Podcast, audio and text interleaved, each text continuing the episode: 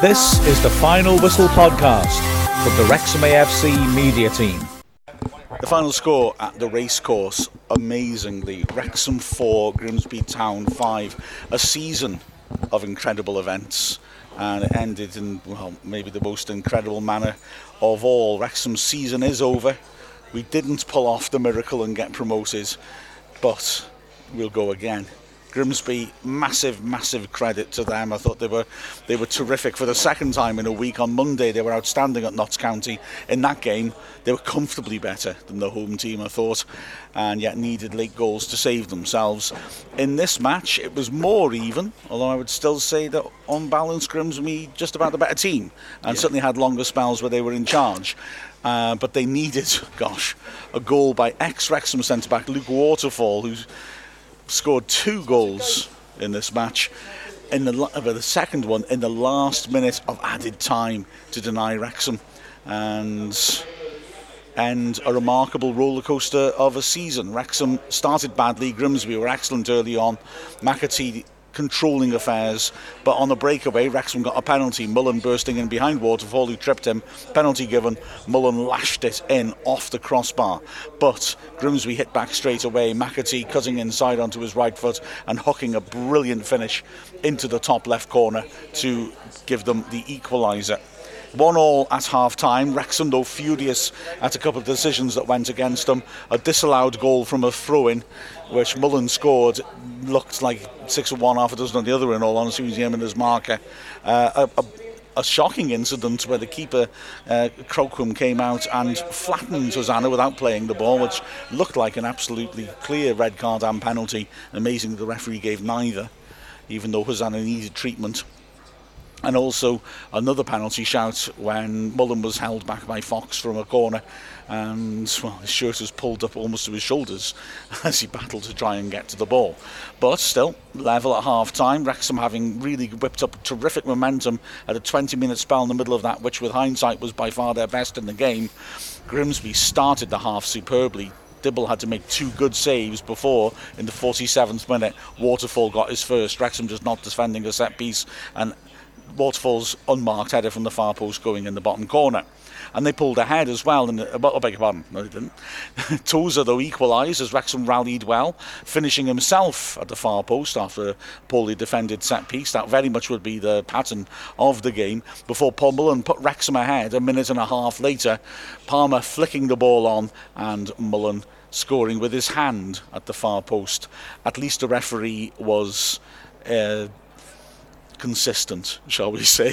he wasn't biased, he was incompetent.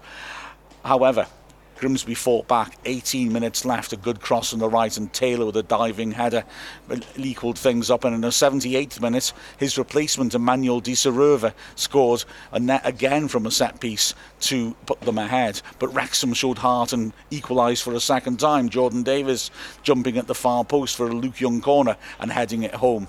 It went into added time and both sides looked leggy. Jordan Davies had another very strong shout for a penalty turned down. He did a Zidane turn, and ex Wrexham legend Shaun Pearson swept his standing leg from under him incredibly. Again, the ref didn't give it.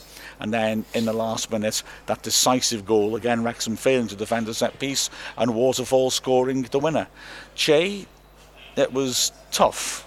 Yeah. I think it's fair to say. Yeah, it was. Um, oh, cheers to try not to be too negative, but you got to be to be to be completely honest, Mark. You can't concede five goals and win games nope. usually, um, especially against a side of Grimsby's quality. I think Grimsby were the better side throughout the game. Unfortunately, defensively we weren't quite there, um, but we've shown some great signs as well. We could show we've shown what we could produce as well, which is the the really bitter pill to swallow. We weren't all bad today. We weren't all good today it's just, yeah, it's it's hard to put into words, isn't it? How you feel at the moment because yet again, mm. playoff heartache again at the racecourse. Phil Parkinson, when asked about it after the match, implied that yeah, if Aaron Hayden had been available, we probably would have been letting all those goals in from long set pieces, and that's probably the case. But you know, all teams have to carry injuries, all teams have to cope.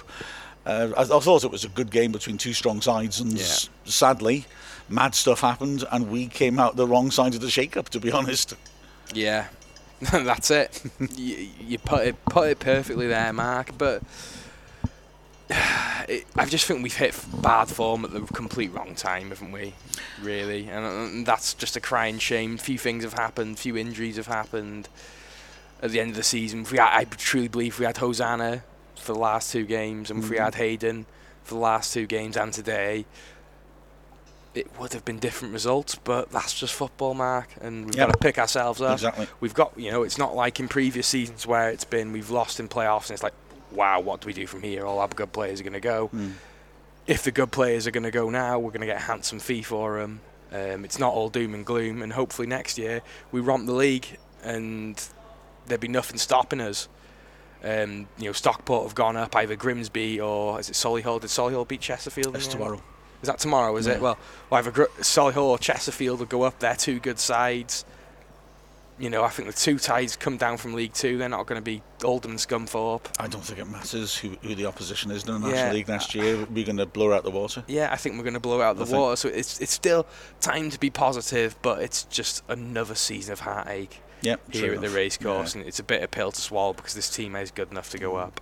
Luke Young, we made in the commentary man of the match. I mean, he was just non-stop energy, wasn't he? For goodness me, he was everywhere. Yeah, I, I, I, the, the the fans, um, the sponsors, man of the match was Luke Young. Yeah, I thought Luke Young. I thought Hosannah had a good game too. Yeah. Um, Mullin had a good game, of course, Mm. but the back three were a little bit shaky today. Yeah. Uh, I must Especially say on set that. pieces. Yeah, and I, Yeah. and you know it's Tozer who's a really experienced centre half with two inexperienced centre halves in a game of this magnitude. It's always going to be hard, isn't it? And we can't be too hard on the lads. We can't be too hard on Parkinson. Let's brush ourselves off. Let's let's mope for a cou- for a couple of weeks and then get excited for next season. Yeah, and Dibble as well. We mentioned. I mean, he made Yeah. a lot of good saves. To be fair to Dibble, Yeah. I mean, it could have been worse. Although Crocombe did as well. He made some smashing stops, not least from Mullin. Yeah. Uh, with a late strike that could have won the game for us. So, a shame for Wrexham, but well, we will go again. And well, that's the way football is. Some some you win, some you lose. You got to. That is the way it is, Mark. Mm. You you can't beat yourselves up too much about it. There's Yeah. a lot more important things to be worrying about in life. So. We'll be good again next season. We'll Don't be- worry about that. We'll be amazing next season. We'll it's be gonna It's going to be fun, but we obviously have to process this first, don't we? Yes. You know, remember that this is the Hot Take podcast, so this is a quick snapshot of what happened. The full podcast will come out later on uh, when I'll be able to do a proper deep dive. Probably take about 45 minutes, to be honest with you. But uh, yeah, it's been a pleasure to, uh, for, to be bringing everything to you this season. And well, next season should be even more fun. So the final score of Wrexham 4, Grimsby Town 5. That's it for the season on the pitch. But uh, well, we'll come back stronger. Yeah. And we've got Wales next week, so Yeah, that's come true. on, Wales. And I forgot to say who we are. I'm Mark Griffiths. He's Che Long. From the Wrexham AFC. This is the Final Whistle podcast from the Wrexham AFC media team.